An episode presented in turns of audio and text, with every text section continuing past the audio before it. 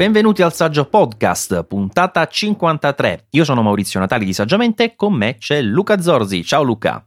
Ciao Maurizio, ciao a tutti anche per questa 53esima puntata. Non avendo in mente niente di originale da dire, ho cambiato un po' il tono così dell'introduzione, giusto per, per dare un po' di variazioni sul tema. È un po' il, il tema di tutti i, i, podcast del nostro network, non sapere come cominciare, allora ogni volta ci buttiamo nelle improvvisazioni più assurde, ma va bene così.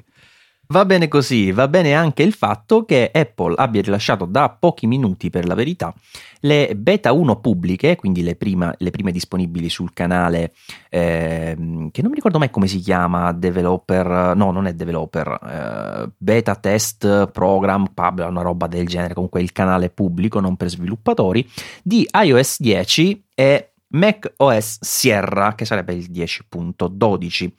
Eh, per cui, insomma, prima, primo step, se vogliamo, importante, visto che adesso la base di installato crescerà tantissimo, Luca. Eh sì, per forza. Molti utenti avranno la malaugurata idea di aggiornare i propri dispositivi principali alle nuove beta solo un po' per vedere cosa c'è di nuovo. È una pratica che onestamente io sconsiglio vivamente, eh, sia con le beta per sviluppatori, a meno che chiaramente non ci sia eh, bisogno effettivo di utilizzarle per andare a produrre qualche software, ma in alternativa, insomma, mancando questa necessità, io consiglio di stare alla larga dalle beta o eventualmente magari provarla su Mac, dove almeno per quanto riguarda Sierra è sempre possibile fare una partizione, installare lì e poi usare normalmente la versione stabile del sistema operativo. Io devo dire che ho fatto così, ho usato per un totale di 10 minuti la prima beta di Sierra e poi non l'ho più riavviato nemmeno per, per aggiornarlo. Ad ogni modo, comunque comunque possono convivere i due sistemi. Questo evidentemente non è possibile con iOS, per cui se avete un dispositivo in più in casa per le vostre prove, ben venga, ma insomma direi che il telefono principale deve stare alla larga. Assolutamente d'accordo. Poi, tra l'altro, su, su Sierra, a parte la, la partizione, è comodo il fatto che tu possa installarlo, che ne so, su un SSD esterno, anche una pendrive se ne hai una di quelle veloci da almeno un 100-200 eh, megabyte eh, in lettura e scrittura, eh, viaggi insomma comodamente, addirittura lo puoi passare da un sistema operativo all'altro. Io per esempio l'ho installato su un SSD esterno sul MacBook, poi l'ho passato anche come avvio temporaneo sul Mac Pro, eccetera, perché comunque eh, il Mac si adegua immediatamente con i suoi driver trovando tutto il sistema sostanzialmente eh, predisposto già per, per, tutti i computer Apple. La cosa carina è che con i Mac ragionevolmente recenti, ma che sono stati esclusi dalla compatibilità con Sierra, ad esempio il Mac Pro del 2009, se non sbaglio, eh, con questo sistema, cioè installandolo da un altro computer, poi è possibile avviarli eh, con il sistema in teoria non supportato. Al massimo può essere che ci sia da modificare un plist, ma questione veramente di poco. Ah, questo non lo sapevo, però sai, eh, sottolinea evidentemente il fatto che di base lo poteva supportare, Apple per qualche motivo lo ha limitato, chissà perché. Ma probabilmente perché comunque sono sistemi vecchi e parliamoci chiaro, i Mac Pro non è che siano mai stati dei grandi, grandi numeri, ecco, e probabilmente rilasciare ufficialmente un sistema operativo anche per loro significava un, eh, insomma, un lavoro in più che non ritenevano valesse la pena, per cui hanno scelto di abbandonare, non per impossibilità hardware, diciamo. Ah, però è un peccato, devo dire la verità. Ehm, su iOS 10, mm, però mi riferisco alla seconda beta ricevuta dagli sviluppatori, che a quanto ho capito dovrebbe essere praticamente coincidente con la prima beta pubblica invece.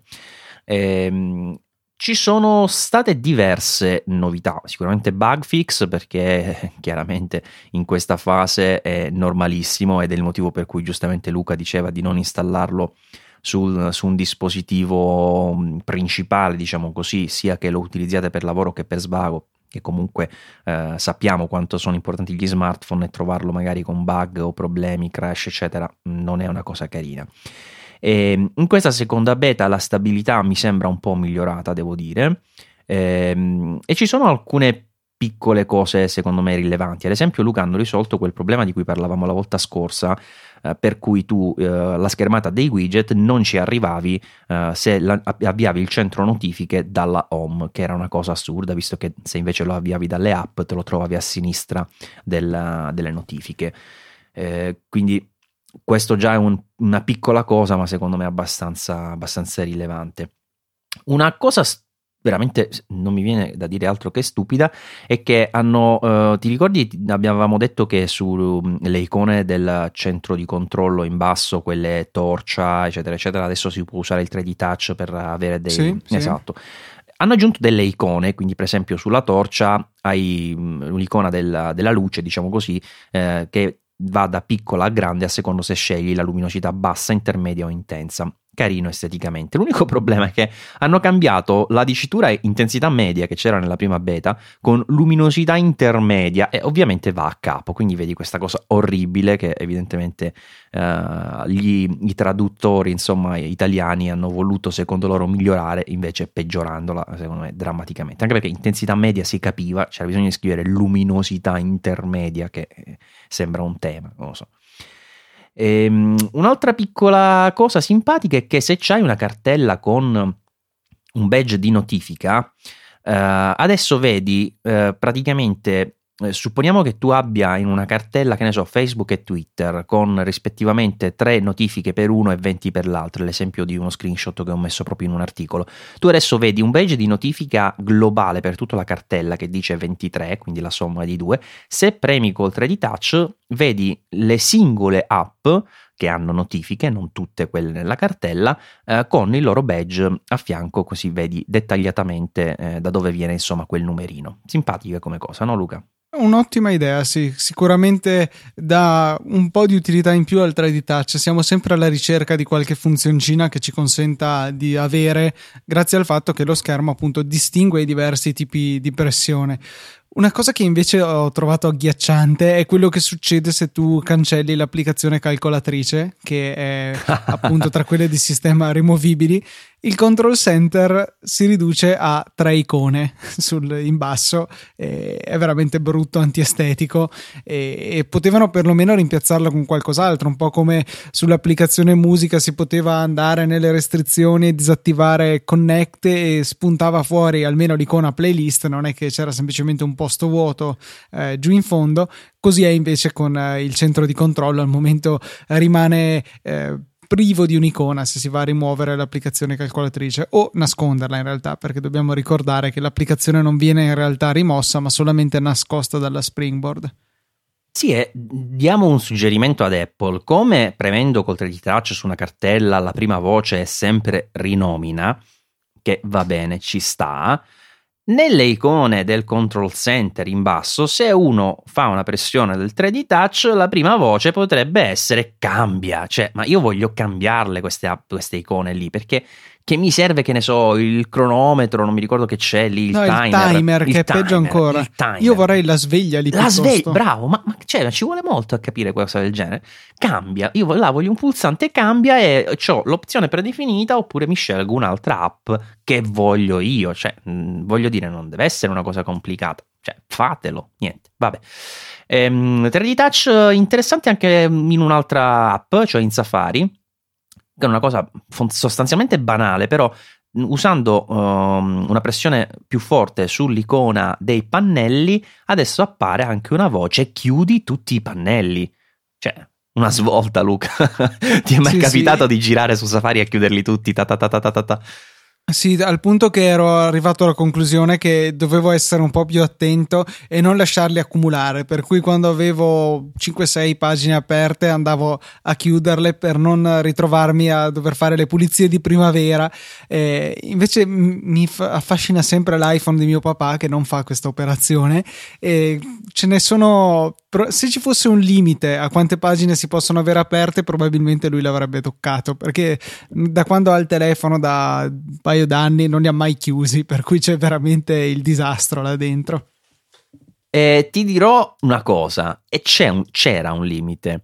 Su iOS 9 um, c'è un limite di pagine, ora non mi ricordo se è 99, una roba del genere eh, mentre invece questa cosa è stata tolta con iOS 10, quindi adesso non c'è più limite, per cui eh, tuo padre mi preoccupa a questo punto, potrebbe arrivare a qualche migliaio nel giro di pochi anni. Ma eh, e quindi cosa succedeva? Se tu arrivavi e cercavi di mettere il centesimo, eh, spariva la più vecchia o ti diceva chiudi qualche cosa prima? Allora, eh, ti dirò che non lo so perché io l'ho scoperto per caso guardando un, un video di 9 to 5 Mac, mi pare, mi pare fosse, eh, in cui elencava alcune delle novità di iOS 10 della prima ora, una cosa che ho visto proprio mentre stavo scaricando uh, l'installazione perché loro probabilmente ce li hanno prima, secondo me, se non si spiega eh, perché cioè, il giorno che esce dopo due minuti sanno già tutti i dettagli, è una cosa impossibile. Insomma, lui diceva adesso non c'è più il limite e faceva proprio la prova ha detto anche qual era il limite, mi sembra che fosse 100, però non è andato a specificare di più. Io non ci sono mai arrivato onestamente, quindi non, non ti saprei dire. Eh, comunque, sicuramente gradita in iOS 10 la possibilità di chiudere tutti i pannelli con, um, in, uh, in, un solo colpo, insomma. Eh, in mappe è un'altra cosa di cui tra l'altro, se ricordo bene, si vociferava da un po', cioè che si era già notata la funzione, però non era esplicitata chiaramente, ehm, esplifi- esplicitata è giusto, ma mi sono confuso con l'italiano, facciamo conto che sia giusto. Eh, adesso esce nelle opzioni di mappe eh, un, un, option che mostra posizione parcheggio, tu puoi attivarlo o disattivarlo. Molto comodo secondo me. Sì, l'avevo vista su Twitter questa funzione, non era una di quelle tra, sulle quali insomma hanno atten- eh, trascinato l'attenzione, non riesco a parlare stasera. È tramette? Eh, sì, sì, sì, siamo due degni compari. Niente, comunque sì, nel keynote non avevano parlato di questa funzionalità e è piuttosto furba perché se ho capito bene, eh, una volta attivata, lui rileva quando scendi dalla macchina, bene o male la velocità eh, cambia, cammini contromano magari perché sul marciapiede non è che rispetti un senso di marcia eh, e quindi riesce a rilevare magari anche con l'aiuto del coprocessore di movimento, il processore M numerino, eh, riesce a capire insomma che stai camminando e non più viaggiando in macchina, per cui può memorizzare l'ultima posizione del veicolo e è sicuramente comodo per arrivarci. Non so negli anni quanti screenshot ho fatto alle mappe per ricordarmi dove avevo parcheggiato. Sì, poi c'erano anche delle app che usavo secoli fa, forse all'epoca di, di iPhone 4 eh, per segnare quando sei fuori sede in una zona che non conosci il, il, il, posto del parcheggio. Invece averlo integrato onestamente mi sembra una di quelle piccole cose ma eh, potenzialmente molto molto utili.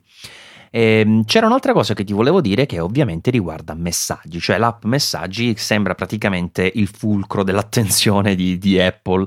Eh, dopo tutti quei, quei, macelli insomma, che hanno inserito eh, per mandare il battito cardiaco, i disegnini e quello che vuoi, eh, adesso hanno proprio creato il piccolo store che vabbè si, sa, si sapeva si, si, sarebbe creato eh, dedicato alle estensioni eh, dove per il momento ci sono solo quelle di Apple che riguardano esclusivamente delle, dei, dei, pack di, di emoji, eh, che poi sono quelli che vediamo di solito nell'Apple Watch, quindi i cuori, eh, le mani, insomma, e gli smile. Eh, mi sembra siano gli stessi, no, Luca? Eh, questo no, non ne ho idea, onestamente, non avendolo provato, eh, però sì, presumo che siano quelli. Una cosa sì, strana, sì. però, che ho notato Dimmi. è che eh, se tu scarichi l'applicazione con un dispositivo con iOS 10, perché ricordiamo che appaiono alla fine come delle applicazioni eh, per scaricarli ti vengono scaricati, o meglio, ti compare l'icona anche sui dispositivi che hanno iOS 9, se hai download automatici abilitati eh, sullo stesso Apple ID, però non, ehm, non, si installa e rimane come in grigetto, ma non con tipo, non so, in attesa o cose del genere, proprio il nome dell'applicazione. La tocchi come per scatenare il download, questa fa un download rapidissimo e poi ritorna nello stato di prima, però fortunatamente si può cancellare. Allora, ho notato anche io la stessa cosa, però secondo me quello era un glitch dovuto al temporaneo uh, posizionamento di queste app all'interno dell'App Store principale. Eh, ti dico questo perché? Perché ora che invece hanno um, un loro App Store interno, diciamo così, all'app messaggi, non dovrebbe funzionare più in questo modo. Quindi il problema che abbiamo riscontrato entrambi, secondo me, non ci sarà dalla beta 2 in poi. Almeno questo io personalmente immagino, perché prima era proprio integrato nell'app store nativo, quindi è ovvio che gli altri device la, le trovavano come app e poi giustamente non riuscivano a scaricarle perché erano limitate ad iOS 10. Eh, credo che abbiano risolto adesso con, um, con questo sistema insomma, di app store integrato. E tra l'altro volevo segnalare una particolarità perché alcuni dicevano che forme strane hanno le icone di questo App Store di messaggi. Allora, la situazione per Apple al momento è questa. Le app di iOS, diciamo come app principali, hanno la classica icona quadrata con gli angoli smussati, angoli arrotondati. Le app di Apple Watch sono circolari, le app di messaggi sono dei rettangoli con gli angoli smussati, quindi non quadrati ma rettangoli. Però che tu che finezza. cioè, praticamente la prossima, il prossimo App Store saranno dei triangoli, non lo so, che si inventeranno. Mi più. auguro solo che non seguano la strada che ha seguito Android, che in realtà è la stessa che abbiamo su Mac da sempre, ma non ci facciamo caso, dove le icone non è che abbiano una forma definita, possono avere la forma che vogliono. E non mi è mai piaciuta come cosa su Android, non so perché la vedo diversamente nella dock, perché boh, forse perché una strisciolina è diverso, è un ammasso di icone sulla springboard tutte di forme diverse mi urterebbe e, e sì, c'è il concreto rischio che ci muoveremo in quella direzione, visto appunto questa incoerenza, chiamiamola. Sì, c'è, c'è una, una, logica, però comunque è, è sicuramente una, una, situazione poco gradevole esteticamente, anche eh, in particolare l'app messaggi secondo me è davvero brutta così come è stata fatta. Ci sono icone circolari, icone senza forma, icone con la forma, si capisce niente, veramente una cosa, una cosa terribile.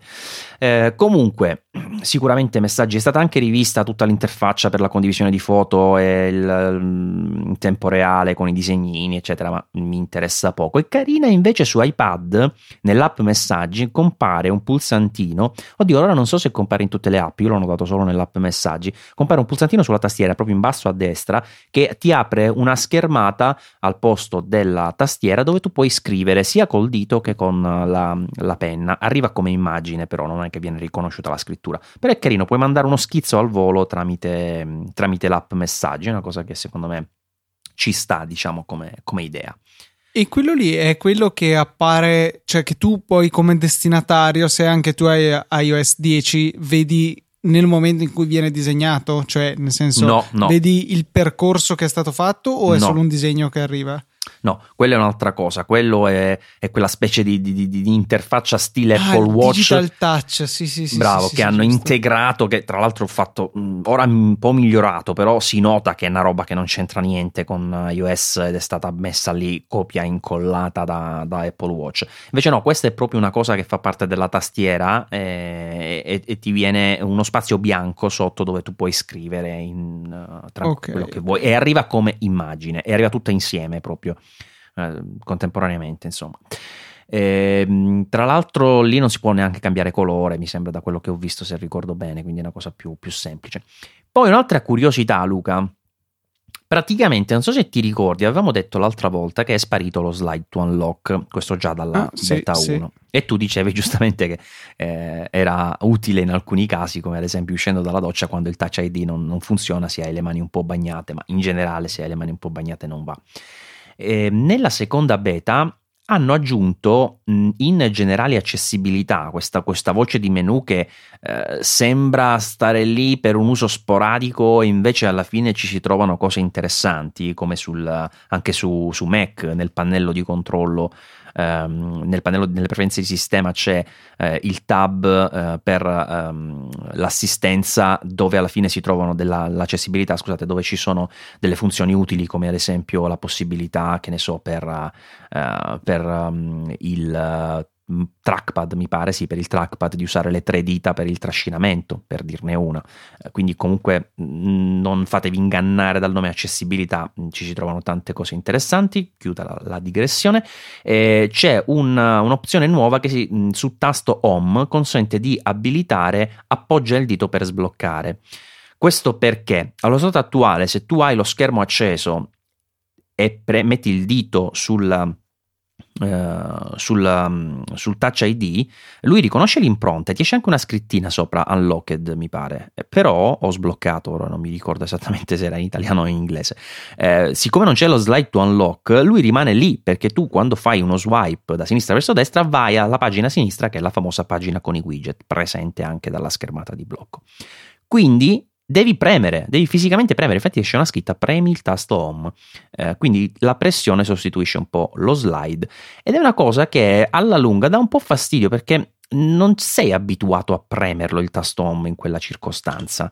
E infatti Apple secondo me ha messo questa funzione proprio per uh, evitare eh, a chi fosse diciamo abituato, comunque non trova comodo premere fisicamente il tasto home eh, per riuscire a, diciamo, ad aggirare la, la problematica. Non funziona però, nel senso che se tu lo attivi non fa niente allo stato attuale, però c'è l'option, quindi vuol dire che come segnaposto, se l'hanno inserito, vogliono insomma uh, integrare questa funzionalità.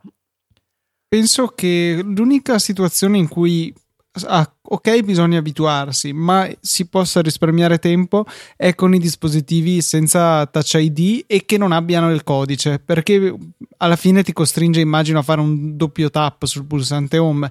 Il primo risveglia lo schermo, il secondo ti porta alla springboard, mentre prima dovevi premere il pulsante, spostare il dito, trascinare sbloccare. Per cui quella potrebbe essere una delle rare situazioni in cui, eh, salvo appunto questa cosa che bisogna riabituarsi, potrebbe portare a risparmiare un po' di tempo. Sì, sì, secondo me sì. Poi in realtà non ho notato il doppio tocco mm, secondo me è un po' una situazione limite perché si vede che stanno, devo dire, un po' sperimentando sull'argomento. Eh, e poi, per quanto lo slide to unlock fosse una roba un po' vetusta ormai, eh, è una di quelle cose a cui veramente ti abitui, eh, per cui eh, la sua, la, sua, mancanza necessiterà mh, obbligatoriamente di ripensare alcuni passaggi, anche dei passaggi magari non usuali, non, non prevedibili a, a, tavolino, ma che verranno fuori sicuramente con, con, le, prime, con le, prime, beta. E, mh, ovviamente, visto che era mh, in previsione il rilascio della beta 1 pubblica, è anche apparsa l'app per i feedback eh, in modo tale che gli utenti possano, ovviamente quelli iscritti al programma beta pubblica, possono eh, mandare le loro eh, segnalazioni per, per, eventuali problematiche riscontrate nel sistema ed aiutare quindi eh, Apple a raggiungere la stabilità nel minor tempo possibile, anche perché eh, siamo a luglio e alla fine eh, l'autunno così segnalato come data di rilascio arriva in fretta Luca. Sì, decisamente. E eh, tra l'altro, scusa, una piccola parentesi che volevo dire riguardo all'app feedback. Quella c'è sempre stata anche su Mac e, e la cosa interessante è che non viene rimossa quando eh, si va a, ad aggiornare la versione definitiva del sistema operativo. Il mio è il Capitan, che se non sbaglio sto usando tipo dalla beta 2 o 3. Ehm, tuttora ha quell'applicazione lì. Comunque sì, settembre in realtà è vicino. Un altro, un'altra ragione per cui io consiglierei di stare alla larga dal, eh, dal, dalle beta, perché tutto sommato non ne vale la pena. È meglio godersi l'estate e lasciare che siano altri a assorbirsi i bug. Sono assolutamente d'accordo, lo facciamo per voi, ci sacrifichiamo per voi e infatti costantemente pubblichiamo degli aggiornamenti quando ci sono novità rilevanti, le, trove- le troverete poi anche linkate nelle note di questo episodio, così come troverete linkato anche un articolo che parla di un nuovo malware per, malware per Mac, Luca. Sì, un, un ennesimo caso di, ehm, insomma, di operazioni difficili che uno deve veramente volere per riuscire a infettarsi. Insomma, l'applicazione in questione si nasconde come un innocuo strumentino per convertire dei documenti, infatti si chiama EasyDoc Converter eh, la cosa che mi ha lasciato perplesso è che fosse distribuito tramite Mac Update, che invece di solito è abbastanza rispettabile come sito. Mi è capitato più volte di comprare programmi mh, da loro perché avevano delle belle promozioni e comunque insomma è spesso una risorsa utile. In questo caso invece si è rivelato essere uno dei mezzi di diffusione di questo uh, malware che non è firmato da, cioè, con un certificato digitale, per cui ci appare subito Gatekeeper a dirci attenzione, questo non è firmato e dobbiamo fare manualmente tasto destro, apri, sì, davvero voglio eseguire questa cosa e a quel punto lì vengono installate una serie di schifezze abbastanza notevole, un file manager, la possibilità di eseguire comandi da remoto, script, una shell intera, eh, insomma veramente tutto tutto quanto è possibile per l'attaccante, ecco, tramite questo questo tool che ci va a installare. Peraltro, poi rende tutto accessibile tramite la rete Tor, per cui insomma è veramente eh, un malware tutto fare che eh, però eh, richiede questo, questa esplicita autorizzazione da parte dell'utente. Per cui, stando solo un minimo attenti e eh, non cioè non dando con leggerezza il nostro consenso quando bisogna bypassare gatekeeper, saremmo stati al sicuro. Eh, ricorda un po' quello che era successo con Transmission, anche se il caso era diverso. Infatti, vedo che giustamente l'avete segnalato anche voi nell'articolo su Saggiamente. Eh, un piccolo suggerimento che vorrei dare a tutti i nostri ascoltatori, magari chi ci segue anche su Easy Apple l'ha già sentito, ma credo che sia più che dovuto ricordarlo.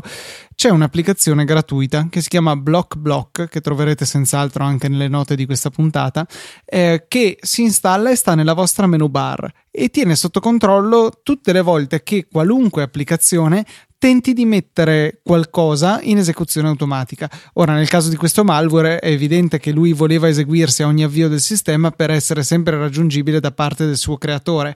E Block Block, ho visto proprio degli screenshot su internet che disgraziatamente non riesco a trovare, eh, andava a avvisarci di ogni comando, ognuna delle quattro parti, mi pare, di questo malware che venivano messe in esecuzione automatica. Tra l'altro, eh, chiamandosi, non so, Dropbox sync, cose di questo genere per cercare di passare inosservate e, e quindi Block Block se ne accorgeva subito e in generale è un programma utile per evitare che qualche applicazione si ritenga così importante da mettersi in esecuzione automatica senza chiedercelo. Luca, io ti vorrei fare una domanda. Eh, la questione relativa a libertà e sicurezza è un po' delicata, se vogliamo, e ehm, nasce con un approccio profondamente diverso su sistemi mobile, diciamo, in particolare su, su iOS, eh, arrivando invece da un ambiente desktop dove noi eravamo abituati ad avere tutte le libertà di questo mondo per fare qualsiasi tipo di intervento, installare qualsiasi app e via dicendo. Su mobile Apple ha aperto una strada diversa con il suo App Store chiuso, insomma sappiamo com'è andata, eh, e però piano piano vediamo che una serie di queste, eh, chiamiamole limitazioni eh, volute, insomma, eh, stanno piano piano scavallando e arrivando su Mac. Vedevo, anzi leggevo in riferimento a proprio questa questione del malware, eh, di molte persone che dicevano benedetto gatekeeper, lasciate eh, la, l'impostazione di sicurezza e privacy eh, per le app scaricate solo da Mac App Store o da sviluppatori identificati. Insomma, vedo che molte persone sono a favore, diciamo, di questa limitazione eh, in favore però della nostra sicurezza e in particolare magari dei meno attenti. Qual è il tuo punto di vista? Io sono dell'idea che eh, sia un'ottima mossa muoversi in questa direzione, salvo però lasciare sempre la possibilità a chi sa dove mettere le mani di bypassare queste limitazioni, nel senso che eh, può capitare che qualche sviluppatore eh, corretto, quindi che non sta cercando di disintegrarci il computer, eh, sviluppi un'applicazione, la butti su su internet e non si sia preso la bega di firmarla o addirittura non abbia nemmeno pagato Apple i 100 euro annui necessari ad acquisire un certificato con cui firmare la propria applicazione. In questo caso io mi fido di questo sviluppatore e desidero eh, eseguirne l'applicazione senza la necessità che questa sia stata firmata. Per cui faccio quel giro un pochettino più lungo in cui posso manualmente consentire l'esecuzione impostazione che poi viene ricordata, per cui è necessario farlo solo la prima volta, e riesco al contempo a mettermi al sicuro da aperture inavvertite di, queste, di questi malware e al contempo però mi do la possibilità di decidere quando desidero bypassarli. Eh, comunque è abbastanza poco intuitivo la necessità di fare tasto destro apri su un file per bypassare eh, la protezione di gatekeeper. Eh, no, qui ti metto, scusami, ti, siccome l'avevi detto anche prima, una piccola precisazione, c'è anche un metodo più semplice, cioè è un po' più lungo ma è più intuitivo, cioè se tu provi a lanciare l'app che invece non, è, non arriva da sviluppatore identificato e poi vai in sicurezza e privacy, ti esce un pulsantino che è un pulsantino che appare lì, una tantum, eh, che dice avvialo e lui ti avvia l'ultima app che avevi cercato di avviare che, e che ti ha bloccato. Ah, non la sapevo questa, però ecco, diciamo che comunque eh, l'utente medio non saprà nemmeno cosa sia Gatekeeper, dove va a, a, cambiarne le impostazioni, insomma, per cui è abbastanza al sicuro da se stesso. Eh, io comunque applaudo questo approccio perché finora comunque non ci ha impedito di fare quello che volevamo con i nostri sistemi e però aiuta a tenere al sicuro gli utenti meno esperti.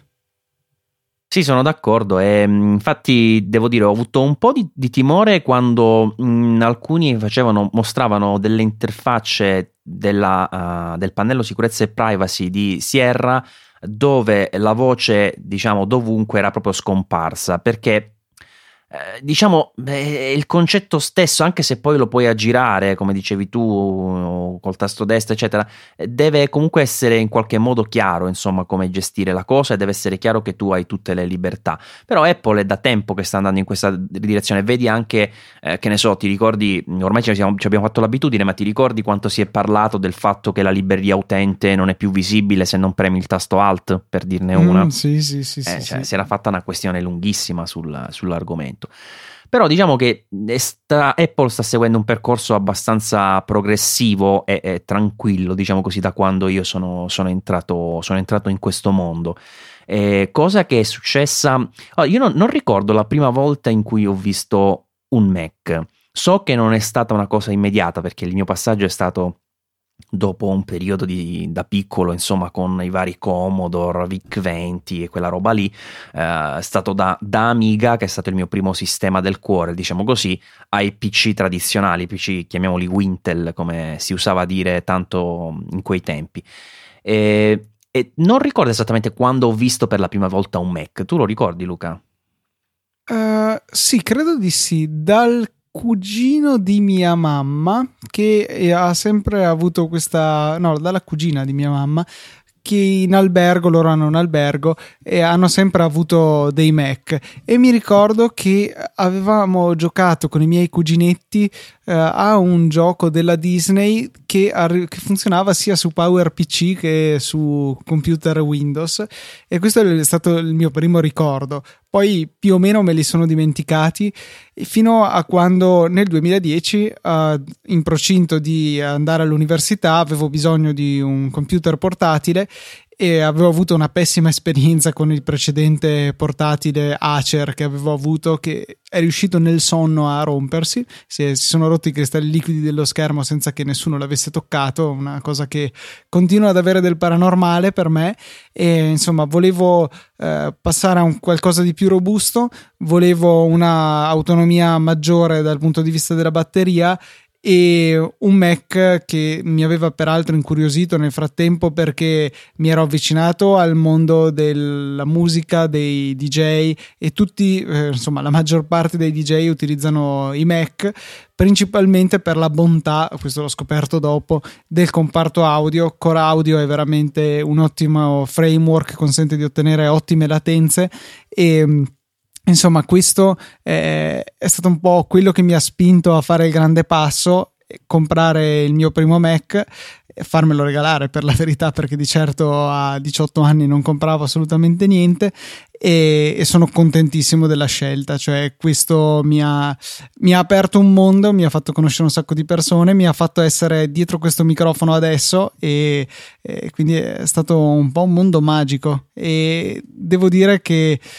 non c'è niente che cambierei, cioè sono contento del fatto di averlo conosciuto, chiamiamolo in tarda età e non fin da subito, perché così ho avuto modo di farmi le ossa sia su Windows che poi anche nel mio lungo periodo di Linux ho imparato un sacco di cose che adesso posso continuare a sfruttare pur godendomi tutta la, l'intuitività dell'interfaccia grafica di OS X. Anzi, sei riuscito a fare un riassunto, devo dire, snellissimo. Io non so se riuscirò a fare altrettanto, però pur non ricordando la prima volta in cui ho visto uh, un, uh, un, Mac, eh, ricordo, diciamo, le prime volte in cui ci ho avuto un po' a che fare. È stato una, un iBook uh, G4 di, di, un amico fotografo, un 12 pollici tra l'altro, era proprio piccolo piccolo, ma era, era un amore, diciamo. Però quando poi dopo qualche anno ho aperto l'azienda, devo dire ho comprato un Mac perché ho aperto un'azienda di grafica e sembrava la cosa più, più normale, ehm, però ho comprato giusto un, un, entry level, al tempo c'era il G3, quello appena creato con l'arrivo di... No, sai che non era un iBook G4 ora che ci penso, era precedente perché il G3 l'ho comprato dopo, quindi sarà stato un iBook di quelli eh, ancora, ancora, precedenti, se non addirittura un PowerBook, non, non ricordo, comunque era un 12 pollici. Ehm, e praticamente eh, ho comprato questo G3 e aveva, mh, mi sembra, l'OS 9, ehm, il, quello che adesso chiamano Classic, no? E devo dire, mh, non mi ha stupito. Allora, il, il computer è tutt'oggi spettacolare. Non so se, se la, tu l'hai visto dal vivo il, il G3, quello. Mm, temo di no, sai. Ma hai capito comunque qual è, sì?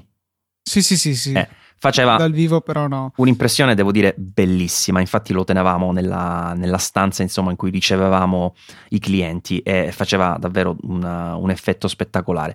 Però devo dire, il sistema operativo non era tale da uh, renderlo un ambiente secondo me molto comodo. Io non mi ci trovavo benissimo, devo dirti la verità. Infatti l'ho preso, però poi alla fine eh, siamo passati ad utilizzare eh, quasi interamente computer, computer, Windows anche per fare grafica, quando per esempio la tipografia con cui lavoravo era tutta su base, su base Mac. Eh, ho ricomprato oh, il, un Mac quando Apple è, ha fatto il salto, diciamo, di piattaforma da PowerPC, insomma, dai Motorola è passata a Uh, i, le, le, le, CPU di Intel e ho preso un MacBook Pro. Ho iniziato insomma con il portatile perché ho pensato, vabbè, se poi va male ci installo Windows nella partizione secondaria, però almeno al lavoro la workstation ce l'ho sicura, eccetera, eccetera. Da lì è stato impossibile tornare indietro. C'era, se non sbaglio, Tiger, era, era il... Ora non mi ricordo l'anno, forse il 2005, chissà se c'era Tiger o quello dopo, ora non, non sono sicuro. Forse Leopard c'era nel 2005, è possibile. Mm, mm, secondo me era più Tiger, adesso più Tiger. a controllare. Più Tiger, sì, è possibile. E una cosa che ricordo di questo computer, è, quando l'ho, l'ho acceso eh, per la prima volta ero in macchina, appena preso dal negozio, vado in macchina, lo accendo e mentre guidavo eh, facevo il primo setup, pensa tu non potevo proprio riuscire ad aspettare. E mi è piaciuta tantissimo l'animazione, te la ricordi quell'animazione che poi hanno tolto con uh, welcome, benvenuto, con tutte le lingue oh, del mondo? Bellissimo, che Mamma c'era anche che la bella, musica. Bellissima, e quella se la troviamo ve la mettiamo nel, nelle note della, della, puntata perché se non l'avete mai vista era bellissima, io sono dispiaciuto onestamente che l'abbiano, l'abbiano tolta perché è stata una di quelle cose che che mi ha fatto innamorare subito di quel computer. E, ehm, e, poi da lì, vabbè, è stata una, una, cosa imprescindibile. Dopo quello ho preso l'iMac 24, insomma, i vari computer, Mac Pro, e non mi sono più um, allontanato da, da, questo mondo. E come Confermo te, poi. Tiger, dimmi, 29 Tiger. aprile 2005. Oh, esatto. Invece, Leopard quando è arrivato? Uh, Leopard 26 ottobre 2007. Sì, che è vero che era quello che era slittato per via dell'iPhone, che eh, appunto non avevano abbastanza sviluppatori per lavorare sia su quello che era iPhone OS e eh, Leopard, per cui Leopard era stato ritardato di qualche mese per dare la possibilità di lavorare su appunto sull'iPhone. E ti ho messo nella nostra chat il link al video iniziale, per cui ci sarà anche questo nelle note della puntata. Fantastico. E, ehm, tra l'altro, stavi dicendo eh, relativamente a questo fatto della, mm, che addirittura avessero messo in pausa un intero sistema operativo per avere gli sviluppatori dedicati ad un altro progetto. Questo ti dà l'idea di come fosse diverso l'approccio di Apple al tempo. Sicuramente era un'azienda con meno risorse, quindi eh, meno, meno grossa di quello che è oggi, con meno possibilità. Eh, però c'è anche da dire che mm, sotto Uh, sotto la, diciamo Steve Jobs aveva quell'approccio di startup che dicevamo forse con te in una puntata precedente, eh, poi è andato perdendosi con il tempo, eh, davano eh, una, come dire, spostavano gli sviluppatori tra virgolette migliori da un progetto all'altro, eh, tutto era verticale diciamo su, mm, su tutta l'attività di sviluppo di, di, Apple, invece oggi è tutto a comparti, ognuno fa quello che deve, si sviluppa parallelamente. Sì, questo effettivamente è una differenza, però cioè, non sono convinto che fosse così netta, cioè può essere che le cose sia allora come oggi fossero un po' più ehm, non viene la parola, sfumate, ecco, de- dei contorni non così definiti. Quella volta era apparso che fosse decisamente così, cioè hanno proprio tirato via la gente per i capelli per andare a lavorare perché avevano bisogno di più teste, più tastiere a lavorare su un problema complesso come era l'iPhone, ma sospetto che non fosse proprio una normalità, cioè non c'era questa grande intercambiabilità dei, eh, degli sviluppatori cosa che comunque no, non c'è nemmeno adesso. Eh, per cui non so se era solo un'impressione, ecco, o se era stata una situazione di emergenza che aveva richiesto una mossa di emergenza. Guarda, sicuramente noi conosciamo Apple in base a quello che, che possiamo leggere nei libri eh, relativamente ai periodi in cui magari non eravamo in prima persona a seguire l'azienda, ma comunque sempre a distanza, quindi senza possibilità di avere informazioni da insider, diciamo così. Eh, sicuramente non dai film, ma eh, da, da documentari, ad esempio, sì. io dall'idea che mi sono fatto rispetto a tutte queste cose è che effettivamente eh, al tempo Apple era impostata, eh, ora non ricordo chi proprio fece questo paragone, eh, però davvero come una startup, cioè abbiamo questo progetto, quindi eh, soprattutto Steve Jobs che si fidava solo di ter- determinate persone, eh, queste persone le voglio come lavorano a questo progetto, il resto lo mettiamo da parte finché eh, non finiamo questo e poi passiamo all'altro, cioè questa impostazione proprio ehm, flessibile, diciamo così, per seguire le necessità del momento piuttosto che quella da grossa azienda come oggi che eh, mi serve un intero team di sviluppatori che faccia eh, Pippo OS, eh, me lo compro, li metto lì, lavorate. Eh, sicuramente è un approccio, un approccio differente.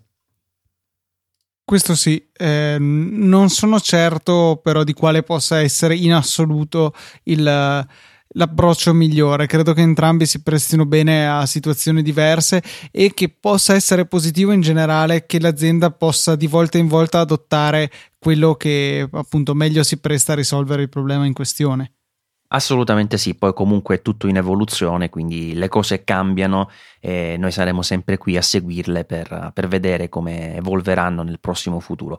Eh, sono anche curioso, voi ascoltatori, se volete potete farci sapere come avete conosciuto anche voi il mondo Apple, come vi siete avvicinati in questo mondo e perché no, eh, se anche noi magari dal, nel nostro piccolo con uh, saggiamente e con uh, Easy Apple uh, siamo riusciti in qualche modo a darvi una mano, un'occasione un'occasione piuttosto che a indirizzarvi. Alcuni certe volte mi hanno detto proprio iniziato a usare il Mac seguendo le tue guide perché ti ricordi tempo fa facevo un podcast video, uh, si chiamava Il mio primo Mac, eh, dove praticamente c'erano uh, delle lezioni su Uh, Mac da quando tu lo togli dalla scatola, quindi ovviamente base, però erano abbastanza complete ed erano molto molto apprezzate. E ovviamente se volete darci queste informazioni, Luca, come possono fare? I contatti sono sempre quelli, abbiamo la mail che forse è la più adatta per questo racconto della vostra esperienza che è saggiopodcast.easypodcast.it c'è anche l'account Twitter at saggiopodcast, ci siamo noi due individualmente, io sono at lucatnt, Maurizio invece è at simplemal e un giorno dovrai spiegarmi anche l'origine di questo, di questo nickname. E, e basta, questi insomma sono i nostri contatti, fateci sapere come vi siete avvicinati alla mail. Perfetto, allora l'origine di Simple Mal va alla prossima puntata e per questa è tutto. Un saluto da Maurizio Natali e un saluto anche da Luca Zorzi.